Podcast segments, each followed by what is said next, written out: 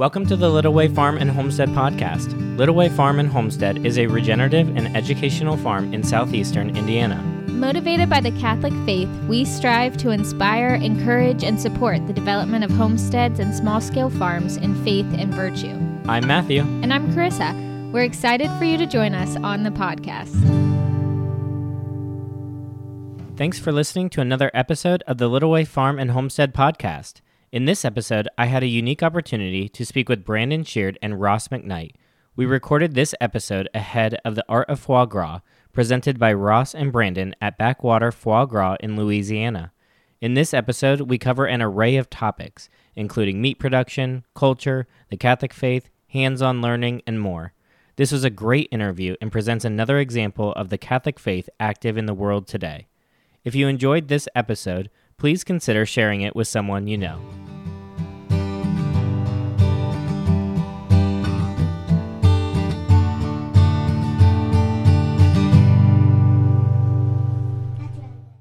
Brandon and Ross want to thank you both for joining us once again on the Little Way Farm and Homestead podcast. Thank you both for being here today and taking time out of your schedules to join us.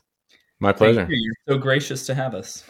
So I'm looking forward to what I believe is going to be a very interesting conversation. Want to really talk about some of the motivating factors behind why people are becoming so interested in homesteading, farming, really why they're focused on the development of good food and even beyond that, some of the implications about how to build good family lifestyles that support not only good food and good culture, but also the support of the Catholic faith in the society as we continue to see it be developed and respond to current events and people's interest in working to create a society that they're proud of and one that ultimately does support the Catholic faith.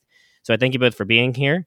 And really, to go ahead and just get started, I was going to pass it over to you, Brandon. I'm curious, both of you are known for food production in some capacity. You're also obviously Catholic, and your faith has received some degree of a spotlight over the last few years, and we appreciate you for sharing that. Why are people ultimately becoming interested in their food production now? What is driving that interest to be more concerned about food, how it's produced, and why we should take care of the way that we produce our food so that it is helpful and also culturally sound? Yeah, that's a good question. And I've been offering classes on how to do that kind of thing for uh, over a decade. And it's interesting, even with all of the things that have happened in the past decade, it tends to be people are motivated by a, simple thing. And even with crazy things like the last three years or 2008 or, or whatever, there might be some like accidental reasons like oh the fragility of the food system or trying to be less dependent upon decentralized production of food or health reasons like you know just crippling illnesses and you're trying to get out of it. And the only way you can is by creating food that you can actually eat and that is nutritive for you. But even with all of those reasons what i keep being surprised at or encountering with people that come to my classes is they are seeking the tranquility of order they see that there there is an intent and an order and a meaning and a truth to reality. This complete and utter dependence upon acquiring the sustenance of your being through trade and through commerce is a remove. You know, it's it's it's the distance between yourself and reality and that order. So a lot of time, you know, people are telling me it's they're they're out here because yeah, it's good for survival, like it's a good idea to have, milk a cow and have a super fat pig so you don't starve uh, when the food system collapsed. But also, it's just true and good. Like it's the good life, and that resonates with people. And I think what they're what they're coming to is that there there's an obvious order there. All of these arrows, the order of being, the animals, the the soil, and the plants that feed the animals it has a direction, it has a telos. And when we can participate in that, we're not bucking up against the reality of our own nature so much. It's like we're actually going with the stream rather than against it. I, I feel like that's that's the one common thread through everyone that I encounter. This is just the good life. Like it's harder to make. Let's pick like foie gras, for example. it's more work, it's difficult, but that the work itself resonates with uh, with human nature, and it is it's altogether more fitting and proper. That's like Thomas Aquinas, or in a lot of the Summa, when you know asked, "Oh, I think the exact uh, question is why did it have to be crucifixion?" And when you get down to those elemental questions with St. Thomas, I think his answer is fitting. It was fitting, and I think people are are uh, we have an innate sense for that. Hopefully, by grace, preveniently illuminating our intellects to perceive that kind of thing. But it's just fitting and proper to produce it, rather than to be totally totally dependent upon the acquisition of it through through trade it's something I'm finding as well as it's not just the food, it's not the nutrients, it's not the taste, it's not the texture. It's something to the production of it that is particularly tied to not just good food, but a good life. I do wonder, Ross, obviously, you are stepping more so now into that course training work as well, the instruction type of lessons to help people. But you also have a unique and specialty meat product that is particularly of, of interest to people. And I wonder if you find something similar in that there's a there's a sense in the production of the food that is uniquely important, not just to the way that it ultimately is palatable, but the way that it is supporting culture, potentially even some way helping to communicate the faith, or otherwise but ultimately it's more than just the way it tastes and the more more than just the food itself. Is that something that you find not only maybe for your family but your customers sense as well yes so today was a good example of the whole being greater than the sum of its parts as far as the toulouse sausages or the toulouse sausages that i was making out of all duck and it was good salt black pepper and white wine and local garlic and there's no way really I could have charged anyone what that sausage would be worth. I, you know, I don't know how anybody would have paid what that sausage, you know, the price tag I should have put on that sausage. But it was the right thing to do with that particular duck meat. And it was sort of like it becomes a gift. I make enough selling it for what I sold it for.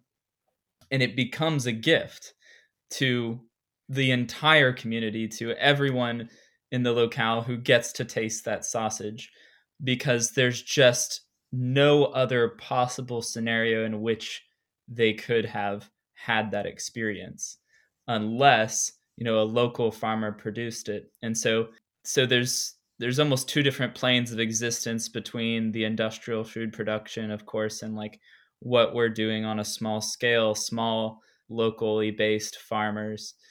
Yeah this it's just, it becomes something completely sublime where because merely one lives close to a local farmer who's using his own two hands and bringing forth from the earth the food is something almost sacramental you know?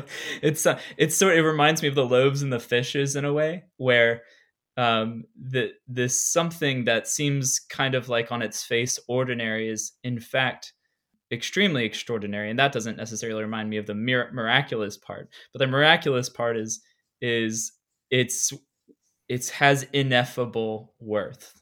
It, it can't be quantified. And it, in that sense it is miraculous. It's like this it couldn't have come about except for in being a blessing from god. Well and the thing that it really hits on is this pregnant idea that production of food, if done well and done from a perspective truly of love, where you really understand and believe that what you are producing is a good and it's helpful, it's beneficial, it's more than just nutritionally possible or dense, but it is something that can promote culture and support explanation of the faith to children or to other people, or as many of us know, help to encourage community because clearly people gather around meals they gather around table they gather around food events where i'm from which is the uh, cincinnati region we often are surrounded by festivals in a particular time of the year and often they're based around a particular type of food or culture where there is a type of food that is clearly associated with that culture and that helps to invite us deeper into that experience and i think that's a beautiful way of further understanding love that god has ultimately for all of us and the diversity that is amongst us. I do wonder is that something between both of you that you find that there is a certain element of culture that is simply bursting from the seams when it comes to the type of food or the butchery process that that you engage in typically as a part of your business and your family? Absolutely. Yeah i think that the the beautiful thing about it is all of its limitations. So, particularly in the production of food. And really, I mean, the limitations are just an invitation to unmanageable abundance, but they are actual concrete limitations when you endeavor to produce something on the family scale in the backyard. It's precisely from working within those limitations that you find yourself sort of I guess yeah. If if your if your final cause is to sustain the bodies, you know, of your children and of your family, then uh, the the the ancillary benefits you get from that is culture. You give birth to culture because you're working within the limits, and so you start producing the thing that you should produce because that's all that works. It's the the mass production, the commercialized, centralized production of food is a it's it's this fantasy of infinite diversity, even though it's all the same, and uh, infinite quantity. And it's a complete fantasy. It is not real at all. And consequently, our culture is as bland as our food. But when you, when you are in the limits of your seasons, dealing with no hay or too much rain, and I have no soil or whatever, you are forced to utilize your intellect and your will. The, the full human package is engaged in producing that simple object. And this is why it's it's actually got this even producing something as apparently opulent and extravagant as luxurious as say foie gras. in the production of that, it has temperance built in because it's so hard to make. It's so difficult to produce and to do it well. And it requires just this full slew of virtues in the individual producer just to make it happen like 98% of the time like just to get it to, to work well. And it's it precisely in that struggle on the small scale production that's rightly ordered that's serving that irreducible unit which is the family that that's that's it. Because then you have real fasting and real feasting and you have great cause for celebration when when the foie gras does work and it does come out. That's what you have easter and christmas. And so i think it's uh, it is in the most concrete sense that is the stuff from which culture is is born. It's from precisely the limitations. Just like a sonnet is a very limited format of writing a poem, but it produces the best stuff. Unlike, you know, free verse. Free verse is like Cheetos. It's like 18 varieties of Cheetos at the grocery store. Can't stand free verse. But you put a bunch of limitations like the lines have to be this long, there has to be this many beats per line, it has to be 14 lines. We'll even prescribe like it's got to have a conflict and a resolution. All of these limits, because I think sonnet even means room. And when you do that, you actually produce something that's beyond what you thought you were capable of, literally. And that's just all those limits are the necessary hindrances and sufferings that you go through to produce something true, good, and beautiful. And thankfully, it the product ends up being beyond your mere your mere abilities. I think. And a lot of conversation about foie gras in there, Ross. I, want to. I'm curious. What insights do you have there? Obviously, as someone who produces foie gras, you do have you know the this time period of discipline in the way that the meat is curated and created over time, and then you have this period almost of celebration in the harvesting, in the consumption, in the preparation, and the culture around it. What insights do you have into what that really looks like and how the community celebrates that, how your family appreciates that? What does that look like? Yeah. So Brandon seems to be counting on me having an extraordinary amount of virtue over the next month. Um, and I'm now now there's no way for me to escape accountability.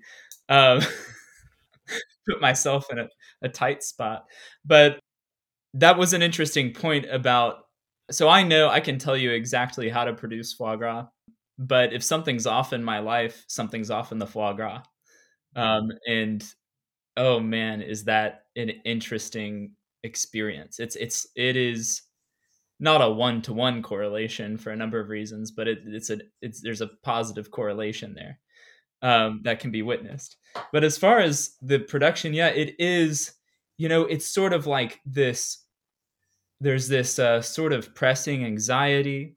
There's this expectation. There's all of this effort, um, and you cannot. The thing is, you cannot see what is going to occur. You kind of have you have to have faith in a sense that everything that you're doing, all the practices that you're putting in place, the precision that you are operating at, that all of these elements combined are going to, with all of the right conditions, give you the result that you need, that you desire. And sometimes you don't know why it doesn't. Other times you can begin to see and you feel, you understand the way the duck is, uh, its behaviors, how it's moving, the shape of its belly, all those things, and you're like, it's going to be a good slaughter day next week. So there are kind of it, it kind of reminds me of Advent, I guess, in a way, in kind of an odd way, um, maybe a, a little funny, but it it is, yeah. There's and there's definitely a pressure to to do it right, and and you there's there's self doubt of course and like oh i've done this before and i've done it so well before but is it going to work this time i've as i've mentioned before that abandon you, you have to sort of abandon yourself to yeah yeah faith and trust because there there are times it doesn't work out you know i just we slaughtered some really beautiful ducks really beautiful ducks two days ago. I mean the lar- one of the largest ducks no the largest duck i've ever harvested was over 13 pounds after being fattened and just oh a beautiful beast. Um wow. the foie gras were not great. So it's, it's funny how that works out you know it's um it, and but but but you know it balances out. The the meat is something that is so delectable. And so i'm we we weren't able to sell the last duck. A couple people wanted it and then did something else. And so now i get the duck right? And it's and it's hanging and it's going to dry age till christmas and we're going to probably cook the breasts and the legs and the wings separately. That's how i like to do it um, mm-hmm. um, to really honor the the whole process and really get the most out of the experience and then we'll probably have some foie gras pate, maybe even some seared foie gras for Christmas. And I definitely saved a lot of Toulouse sausages. But the community does is really beginning to understand sort of everything that goes into this. And, you know, we brought 14 jars of foie gras pate to the market and sold all of them. And everyone is, is kind of, yeah, it, starting, I think there's a, there's this beginning uh, phase of understanding that what's happening here is something really special and mm-hmm. that something that we can really take pride in and rejoice in together and that brings us together. And those are all good things on a natural level. Hey there, we hope you're enjoying the episode thus far. We recently met a Catholic family producing some of the best beef we have ever eaten, and that includes the beef we sell. Ripley Cove Farms is a family owned farm in southeastern Indiana. Their beef is delicious and is a product of their commitment to regenerative agricultural practices. If you're looking for a farm to buy beef from, Ripley Cove Farms can ship to you within the United States. Check out ripleycovefarms.com and get 10% off your order when using the code LittleWay. Now let's get back to the episode. And what I'm finding as we produce more of our own pasture raised meat, we sell for customers, we sell direct to retail, but we also produce crops as well. And in all of that, what we're finding is not so much the importance of the actual food itself, but in these elements of fasting and waiting and abundance and discipline, all that equal this final culmination of using these goods in order to better the strength of the family society and share them with the community in a joyful way, almost as gifts. I think you mentioned that, Ross, and it's a beautiful way of considering it because it takes it from a mechanized, sterile production of something for calories and it turns these same foods into something of love and charity and uh, an offering in some capacity to one another, whether for good charity, hopefully to stimulate discussion and conversation around the faith, uh, and more. But it is there, and we're finding it more and more important. And it's almost difficult to even explain the seriousness there or the reality of that in the production of good food is that it's not just about the food anymore. It is really about what is produced as a lifestyle through community, through potentially subsistence based living, through the culmination uh, of child rearing, and more. I do wonder. You all often meet lots of people, I'm sure, whether through selling food to them or through on farm instruction. A lot of people, though, are interested and they see visions of farms and homesteads. They hear conversations similar to this, and they're just in that position of, I want to get there. How do I get there? What concrete steps can I make in my life uh, in order to more orient myself towards a life, maybe not even that's necessarily producing, but is simply living in a way that is inspiring in the way that these conversations seek to be. The culture is present, the food is present, a lifestyle is pregnant with the faith always underpinning their movements and their activities and their society. You all have phenomenal ways of talking about the food and the way that it encourages these types of livings. But what do you think people can do wherever they are right now to begin developing this type of culture in their own homes and even as they potentially consider moving towards a homestead lifestyle? That's a good question. I think um because I meet people all the time that are that are on that journey to a homestead or at least trying to incorporate it more into their current situation. And the thing that has lasted for me is is the virtue part. And I think that you can do that anywhere, fortunately. And I think what we the biggest thing we have to overcome uh, that I think is a, a hindrance to that kind of salutary culture you're talking about is our bizarre attitude towards uh, food now that we just inherit. You know, it's not one that we necessarily conjure and, and exercise, but it was just what we inherit, just living in the world that we live in and the way food is acquired. And uh, it's it's incredibly impoverishing, even though it's so abundant. And it's uh, I think that's why I think that just altering that uh, perspective is probably the best thing you can do. And I think that the step one is to fast, actually. And that just changes your whole the whole paradigm to food because the thing that food from the grocery store or anywhere else is is just clamoring to tell you is that you are an autonomous individual and you are um, defined by your likes and your dislikes and your taste for this thing and that thing and you deserve it. You deserve exactly what you like, which is just so wrong and so bad for your soul. So bad. And so just immediately, like, just cut that off fast. And it has this way to order your perspective. And I think we gain so much just, you know, we produce a lot of meat here, obviously, but we also do not buy any meat. It would be so insane for us to purchase meat. It would be uh, ridiculous and uh but just that that fast is as important as the production. Like you kind of have to force yourself a little bit into a more ordered way of being. And uh fasting fasting is is the beginning of that because then you start to gain the virtue of not being a slave to your consumer appetites which which is exactly the thing that ties you into the whole uh bland system of, of, of all the bad food and everything.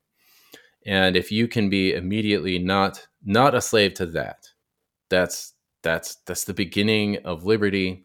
And because at the end of the day, the easy thing is to produce this food, with the exception of foie gras. I would not say that's easy, but it is easy to raise a healthy duck and it's and to slaughter it and and cook it beautifully and for it to blow your mind. I mean, the flavor is going to be amazing all of that is is relatively simple. The hard part is uh, the discipline of of eating that way always.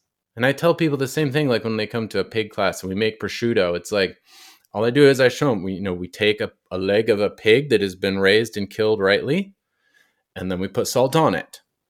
and then we rinse it off. And that's how you make prosciutto. Like that's it. It's really easy. The making part is easy. The challenge is eating it, which sounds crazy, but it is. You actually have to make a an act of will and discipline to not grab the easy thing, but rather to shave off a few pieces of this, you know, dusty leg of a pig that's been hanging in your house for two years and uh, and actually endeavor to consume it in a way that makes sense and so you actually have to have the discipline of eating that's really where where the this the good life that i hope we're describing transcends our mere lowest base appetite it's like this is where the virtue comes in because the amateur zeal, the our our heightened degree of being enamored with our backyard chickens, that will wear off. And there will come a day when you will hate them for some reason, for some infraction or excess of uh, poo on your front porch. And you will need something more more stable than that amateurish zeal. And it's it's going to come from the virtue of eating which is the virtue of fasting and feasting. So I I would start there. I think that's that's how we begin the culture, and you're gonna need grace for that. So go to mass mainly. Actually, that's the first. The first step is get thee to mass. It continues to drive even this idea of not just having an abundance, but how to use mm-hmm. an abundance and what to do with it so that it's not squandered and wasted, but then it's not also consumed gluttonously so as to nearly spoil the experience and create an experience following that which is less than pleasurable or less than ideal as it ought to be in good community or consumed with virtue. Ross, foie gras is interesting and I'm not certain how to cook it at all. Frankly, I have not enjoyed it just yet, but I do wonder when you began producing foie gras is that something that you had to learn as well? How to cook it how to use it how to teach other people how to effectively create culinary dishes with foie gras? Yeah it's really bizarre. Um, it's it's a bizarre product. Um, it and it's kind of like just really funky you know it kind of rem- just reminds you about it, it can teach you something about god when you think about the fact that he sort of like created it allowed it you know it's it's like it's kind of weird.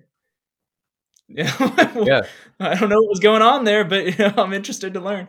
Um, but it, so it is. It's it's strange because it's meat, but it's not meat. Um, it's an organ, but it tastes nothing like an organ.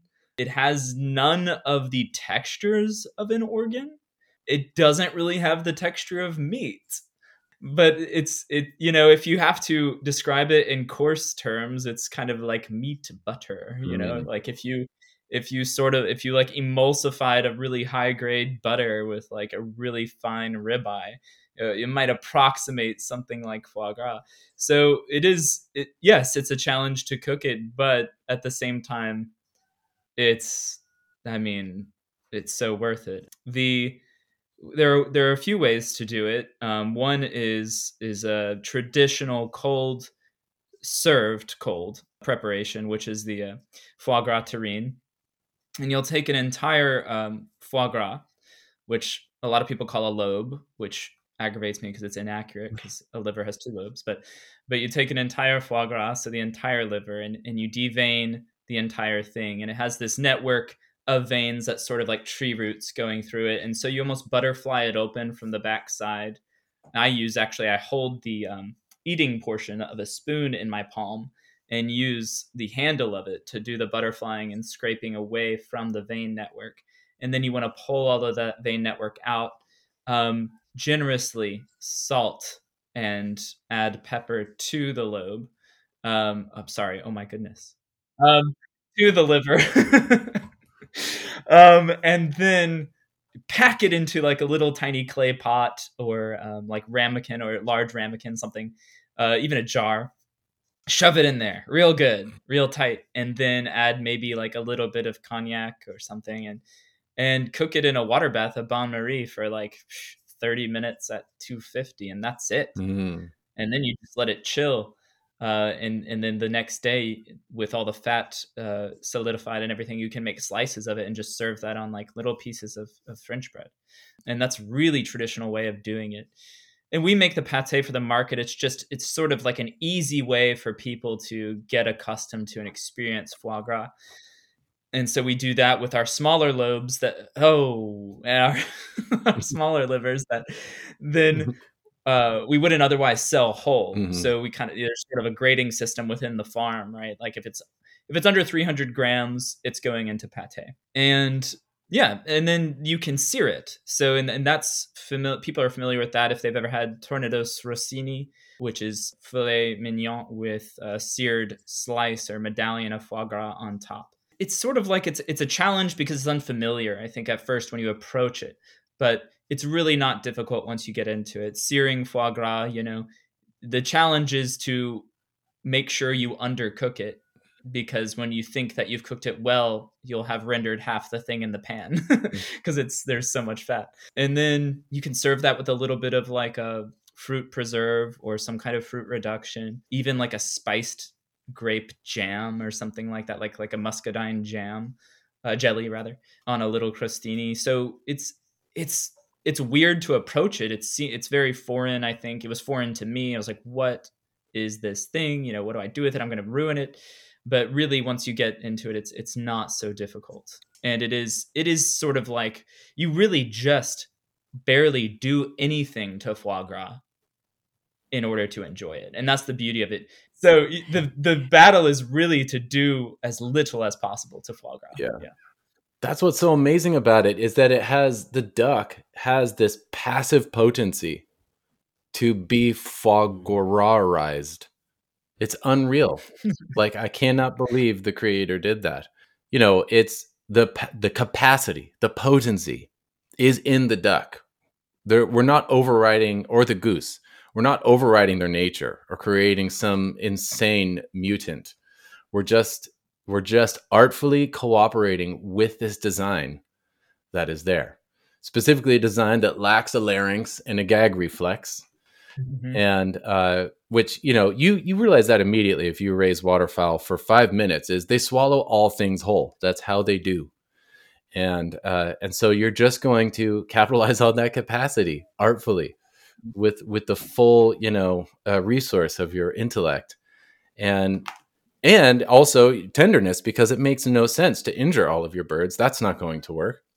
It's it's like milking a cow or shearing a sheep. You know, it's it's this this uh, daily chore that you have to go out predicated upon a relationship with your birds. It's so great and it's so ordered towards the domestic scale um, that I, I I feel shame that I have only tried it once unsuccessfully and I need I need to do it more because it's uh, it it's the kind of thing that I think you only get the abuses and and all of the grossness when you try to industrialize it.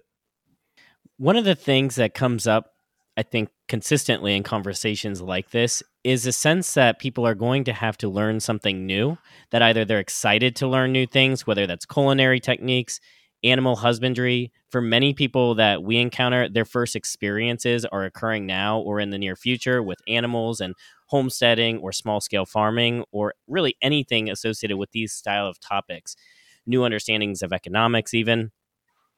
Brandon, you have a lot of classes where you bring a lot of people to learn about these types of techniques for butchering, probably give them instruction on how to eat or how to prepare what are some of those themes that people can expect when they begin to enter this conversation space?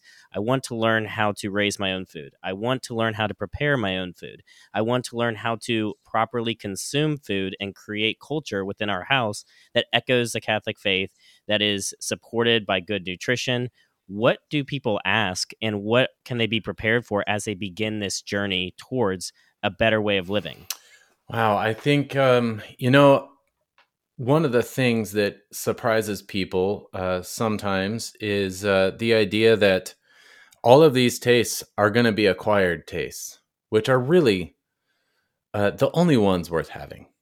It, it's the idea that we can just, in an undisciplined manner, indulge our desire for food is I think the definition of gluttony. It's just it doesn't work. But it's when you when you shift a little bit and you act like uh, Samwise when he first encountered the elves, and Frodo asks him, "Well, what did you think of the elves?" And he doesn't say it's like, "Oh, they were awesome. They were so cool, so beautiful." He says, "Well, oh no," because Frodo asks him, "Do you like them?" And he says, "They're a bit beyond my likes and dislikes, if you follow me." And it's so good and so true, and that is going to be what the experience is like when people start to first prepare, cure their own bacon. It's not going to taste like the store bought stuff. So there's going to be a purgation, as it were, of uh, your old tastes and of what you you kind of might have thought was good. And the cool thing is, is you're actually not a slave of your appetites for any of this stuff. You're not a slave to your tastes, what you like. You can acquire the taste for anything if you develop the habit of eating it. And it's done. It takes about two weeks. And we've known this since Aristotle, but modern food scientists, in their infinite philanthropy, have rediscovered it again. And they keep testing it, improving it. That, yeah, you can actually change your taste. So, so much of it is just uh, the self limiting factor of limit yourself to what you can produce within reason. And when you produce it well, especially if it's an animal or even a plant, you know, if you raise it well and then you harvest it well and then you taste it, you're like, ooh, I don't recognize that flavor. Just know that that actually that's what it's supposed to taste like. That that's that's actually it. And so you're kind of in this weird uh, context, and I experience this with my kids sometimes, or with you know some customers uh, for the first time who you know they taste some simply cured bacon, for example, it's just cured with salt, and it's actually smoked with the wood produced from a fire that is combusting firewood. It's it's it's it's smoked with smoke, actual smoke, and so it has a different flavor. And uh, I have to restrain myself because sometimes I'll be like, you know, I didn't really like it. It didn't taste like bacon to me. And the actual answer to that is, well, you're wrong. My apologies, you know. Actually, uh, no, that is that is the flavor of bacon. That is what it is. The other stuff is is not. It is ontologically promiscuous, and we just need to to get out of it. So, just being willing to not be to transform your your likes and dislikes by the the good thing which is which is really the that's actually the true final cause of the appetites anyway. It's just the good. We we just want the good uh, not not some uh, false imitation thereof which we can get addicted to uh, erroneously. How do you find people respond often at maybe your on farm instructions your courses the training when they do encounter new flavors new textures? Is there a certain willingness that people have to have in order to persevere through that in order to understand more fully this food space the connection of it to culture? Or do people simply recoil from that often in the beginning and they struggle to push forward? I would say in spite of everything i just said that they pretty much love it every time. So it's a, this is not a hard battle or a steep hill. When you taste the real thing fresh, well raised, and especially harvested well, it's uh, it is so delicious. It's it's indubitably delicious most of the time. And if people do have hangups, it's textural, not necessarily f- in terms of flavor. It's it's more just unfamiliar. And but it's it's pretty easy. It's pretty easy to eat the best things. Now, we learned this when we began producing poultry as well as beef that there is very clearly a difference in texture mm-hmm. and in mm-hmm. flavor and i would classify it in both of those categories and i think that I think it's very clear. I even think it's clear when you talk about eggs and the way different diets uh, for chicken affect the production of the eggs, the smell, the flavors, the way they look, and more. I am curious from both of you all's perspective. You all have talked to, with me before about not growing up having a background in agriculture and having to learn these things over time and in, in some ways relatively recently. And I wonder is this a space for the production of local food, not necessarily for commercialization to sell, but simply that anyone can take on in their backyard or locally as a community that's really accessible to people? Is this something that requires a high degree of specialization and training and technique? Or is this a venture that many people can look forward to stepping into if they really want to put that as a priority in their life? Only the only the industrialized production of food has convinced us that it is a very complicated and difficult and dangerous thing to produce any degree of your own nourishment in your backyard. But that that is a facade of industrial production which is inherently that is dangerous and super sketchy. And yeah, that is difficult. But if you do this in your backyard, that's not just a difference in degree. It's not like, well, I'm just doing fewer animals, whereas they're doing more. It's like, no, no, no. It's a totally different paradigm, 100%. Your home reared pig or your backyard goose or duck, that is a difference in kind from the industrial stuff. Totally different. Every process is different. And everything is simpler and easier. And you're endowed by your creator with the ability to do it. You can do it if you have an intellect and a will. It's really, it's very simple and it is effortlessly delicious. That's the crazy thing because you're going to get the husbandry right and the, the harvesting. You're going to do that properly. And then it's, you find that good food that nourishes you and tastes good is not a complicated thing. It's actually the easy thing the best prosciutto or the best ham, the jamon, the best ham in the world is still produced the simplest way possible.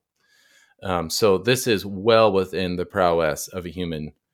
Uh, we are qualified by that uh, that power that all living beings have uh, to nourish themselves. That's that's what you need, and then you can do it. I don't know. What do you think, Ross?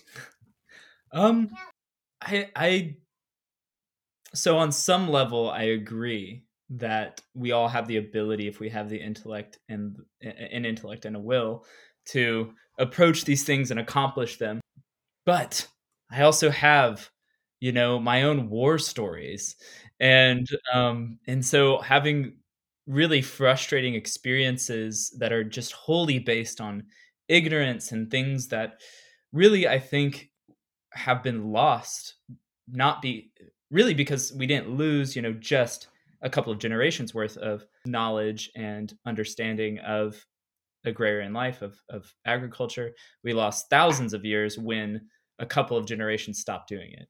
And so you know i think we've lost a lot of refinement in our way of thinking about animal behavior and understanding it and under reading cues all those sorts of things. And also of course it, i don't know that there's a way that we can be reconnected to that in oh man are we can approximate that extremely closely just because there's this uh like where you get feed from. And brandon i know like you and i probably have similar perspectives on this it's like well i kind of rely on the feed right now for what the way like the way that i do things and i can't produce the feed the, the amount of feed that I need to input into my farm in order to actually make it everything sustainable. So this is just the way it is. But that's oh my goodness, that's such a risk, right? Um, and I've experienced that firsthand, which I mentioned to Matthew before with our our massive casualties that one year from feed problems. So it's a yes and no. It's like yes, you can do it, and it's safer and less risky in the small scale of your backyard. And in fact, it's superior to you know as as at least on the scale the scale is superior to whatever i'm doing here you know it's it's going to be easier to sort of analyze issues and overcome them on that level in the backyard you know on the homestead mm-hmm. um, here it's well because we can't merely subsistence farm you know and have abundance right. because we're not allowed to because there are people with guns and badges who want to extract money from us um, mm-hmm. well, we have to also produce cash flow, to generate cash flow to pay bills, etc. Blah blah blah. Mm-hmm. Um, and so that that's the bigger challenge. But I think that also think it's it's not that farming wasn't done on a larger scale when our ancestors were doing it either. So I don't know. I guess I'm presenting a very confusing picture of what I think about this. But but I guess the overarching point is yes, everyone can do it and starting small is ideal and small and diverse I think to some extent, but not overly diverse. And then but once you start I think once you start to scale up to produce for others, that's where it becomes a completely different ball game. Yeah.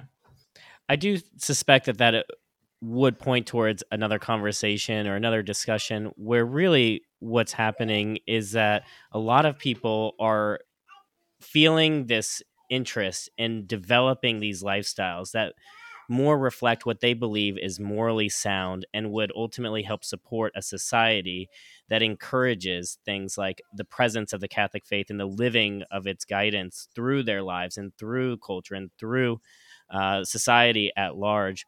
And what we always continue to run up to is that we live in a fallen world and we're in a time period now where these questions are emerging and these interests are coming, and there's certain paradigms that are allowing them to be present and be heard and be felt.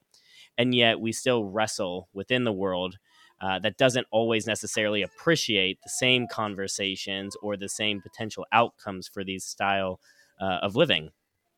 I do want to, as we uh, look to wrap up here uh, for the conversation, I do want to ask something, though, that is a little bit different, but gives people hopefully a little bit of hope that maybe both of you can comment on. Brandon, you do courses and you do farm work and you do instruction, and people come to you to learn butchery. And Ross, you're getting into the same space right now, and you have upcoming coursework uh, at your farm where you're going to teach people about foie gras why is that on farm instruction, that hands on, why people would leave their their homes, their states, their farms, even their homes to come see you all? Why is that the preferred method or a preferred method right now for people to learn how to accomplish some of these tasks from animal husbandry to crops to butchery? Why now? Why is that the style of learning that people are seeking? Yeah, I think that they've they've uh, for a lot of them, and this has been the case for me not just recently, but for like the past ten years, is uh, they've just they've, they've taken YouTube as far as it can go, and they most of this work is uh it's tactile. I mean, obviously, it's kind of a no brainer, but it's it is physical, and especially when it comes to slaughtering, harvesting, uh, there is a tactile awkwardness that you you absolutely cannot get over unless you do it. There's just no way a two dimensional, even a moving image, can help you through that. And so I think people people come to that, and uh, they they just come up to that limitation, and uh, they realize, oh, I need to do this with my hands because when that guy does it, it seems to go a little quicker, you know, more efficient. So I I know it's possible and uh, that's why we've always kept the classes small so that we can send people home not just with like the the cognitive list of events schedule of processes uh, but with the actual hand knowledge to know like okay this is how i mean skinning is is what is a great example of this. This is how tight i need to hold on to the hide and that's tiring come to find out. And there's just no way you can learn that from from a video. So it's really just the the the value of hands-on stuff because then at least you can adjust your expectations when you go to kill your cow in your backyard or or your pig. You know how much work it's going to take and you know also you, you're going to get better at it the more you do it. It's it's like one of those things like okay, like I've had enough, you know, something's lacking here and whatever I'm doing and the trajectory I'm on, it's not fulfilling any of my needs whatsoever. In fact, uh, it's just satiating my appetites. And so I have to go mm. I have to go out and find it. You almost have to go out into the desert. And it really is that way, you know, and, and I think it's common across many aspects of our lives right now where okay, you know, it's like in order to pass on the tradition, in order to actually recover something and hand it on and give it uh, pass on what I myself have received. First, to have to have something to pass on, and I have to search for it. And it turns out that there's only a few places I can go to find it. Um, and so I'm not. That's merely an analogy. So like you know, I don't wear a Roman collar or anything like that. merely an analogy. I'm just saying, you know, as far as foie gras specifically, it's like, man, like I, I got to learn all this myself and go through all these different sources and and you know, and I had friends visiting farms in France and things like that. But yeah, it it's like we have to we have to really focus in on where we're going to find things that are valuable to know and to do. And those are often mm-hmm. again on the peripheries. That's right, and all you have to do is is go to uh, to Ross's foie gras instructional to learn this, and then you can benefit from the thousands of hours of trial and error that Ross has already been to been through. Yeah, that's the big part. I'm I'm really looking forward to. You did all the hard work, and so My I pleasure. yeah. It's it's one of it's one of those things like I don't know how to calculate the value of that to because I'm really looking forward to it. Uh, but uh, you know, it's like, ooh, I think I'm I'm receiving too much. I don't know. It's weird because I know, you know, sitting next to you, try, learning how to do this with with one of your ducks, it's going to be like this is this is a lot of experience distilled into a few moments, and this, these are the things I'm not going to have to deal with just because you've you've already been through it. And I think that's that's a big value of a hands-on class and why people seek it is because you're getting it from someone who has done it and can tell you and show you and then like put the apparatus in your hands and have you do it um, with the added benefit of all their experience one of the things that continues to emerge now is that we live in a time where technology is so rampant that we are nearly devoid of human connection. We don't trust technology, and it has led to a loss of a sense of trust in one another. And so, one thing that I'm finding, and the reason I think people are so drawn to these hands on style of courses, is because they, one, really want to believe that the instruction they're being given is mm. accurate. They simply need that hands on instruction to go from point A all the way to the table to make sure that this is actually how it works because it's bringing forward questions of am I processing this correctly? Am I doing it safely? Is this healthy? Is it okay for my family? It brings up questions about the movement of food production and dependency from a generational system uh, of mechanization and post industrialization to your own hands and your own garden and your own soil. And it also brings to mind this sense of community that comes around food and the preparation of food. It comes it brings to mind the conversation around community development around productive labor and ultimately the idea of journeying as a community towards a common end, which hopefully is heaven. And it also makes me think, and maybe this is theologizing it just a bit too far, but it is, uh, there are so many examples in the scriptures of Christ meeting individuals. And I imagine that in those conversations, they truly believed and felt that he was being present directly to them in those encounters. And in some ways, I find that these experiences that people seek now, uh, whether it's to uh, you know, whether it's some type of reconciliation with a friend that's been broken over time, a relationship that's in damage, all the way to how do I uh, make bread in the kitchen, to how do I grow a garden, to how do I uh, change the oil in my vehicle there is something emerging and it's clear and it's beautiful in the world now where people are willing to reprioritize their lives to experience human connection in a way that is productive and good. And I think that that is also something that helps to drive some of these in person conversations and these experiences. I look forward to hearing how the joint training course on farm goes regarding how to learn about foie gras production. I'm excited to see how this turns out, and I look forward to hearing good things uh, about it. Me too. There will be a lot of preparation in the next month, so it's it's going to be interesting. I'm looking at rendering a lot of fat, so mm-hmm. we're going to need a lot of fat, guys. Well, I want to say thank you to both of you for joining the Little Way Farm and Homestead podcast. And I look forward to hearing great things from the upcoming courses. And we'll make sure that we have lots of links and uh, ways to point people back to both of you for upcoming courses and towards places where they can find you all online. So thank you both for being here today. And thank you for the willingness that you give the world and the efforts that you take to show people a good way of living. Thank you for the work you do. You're a generous host. Thank you for having us. Thank you, Matthew. Thank you for joining us on another episode of the Little Way Farm and Homestead podcast. Check out the show notes for more information about this episode and be sure to tune in next week.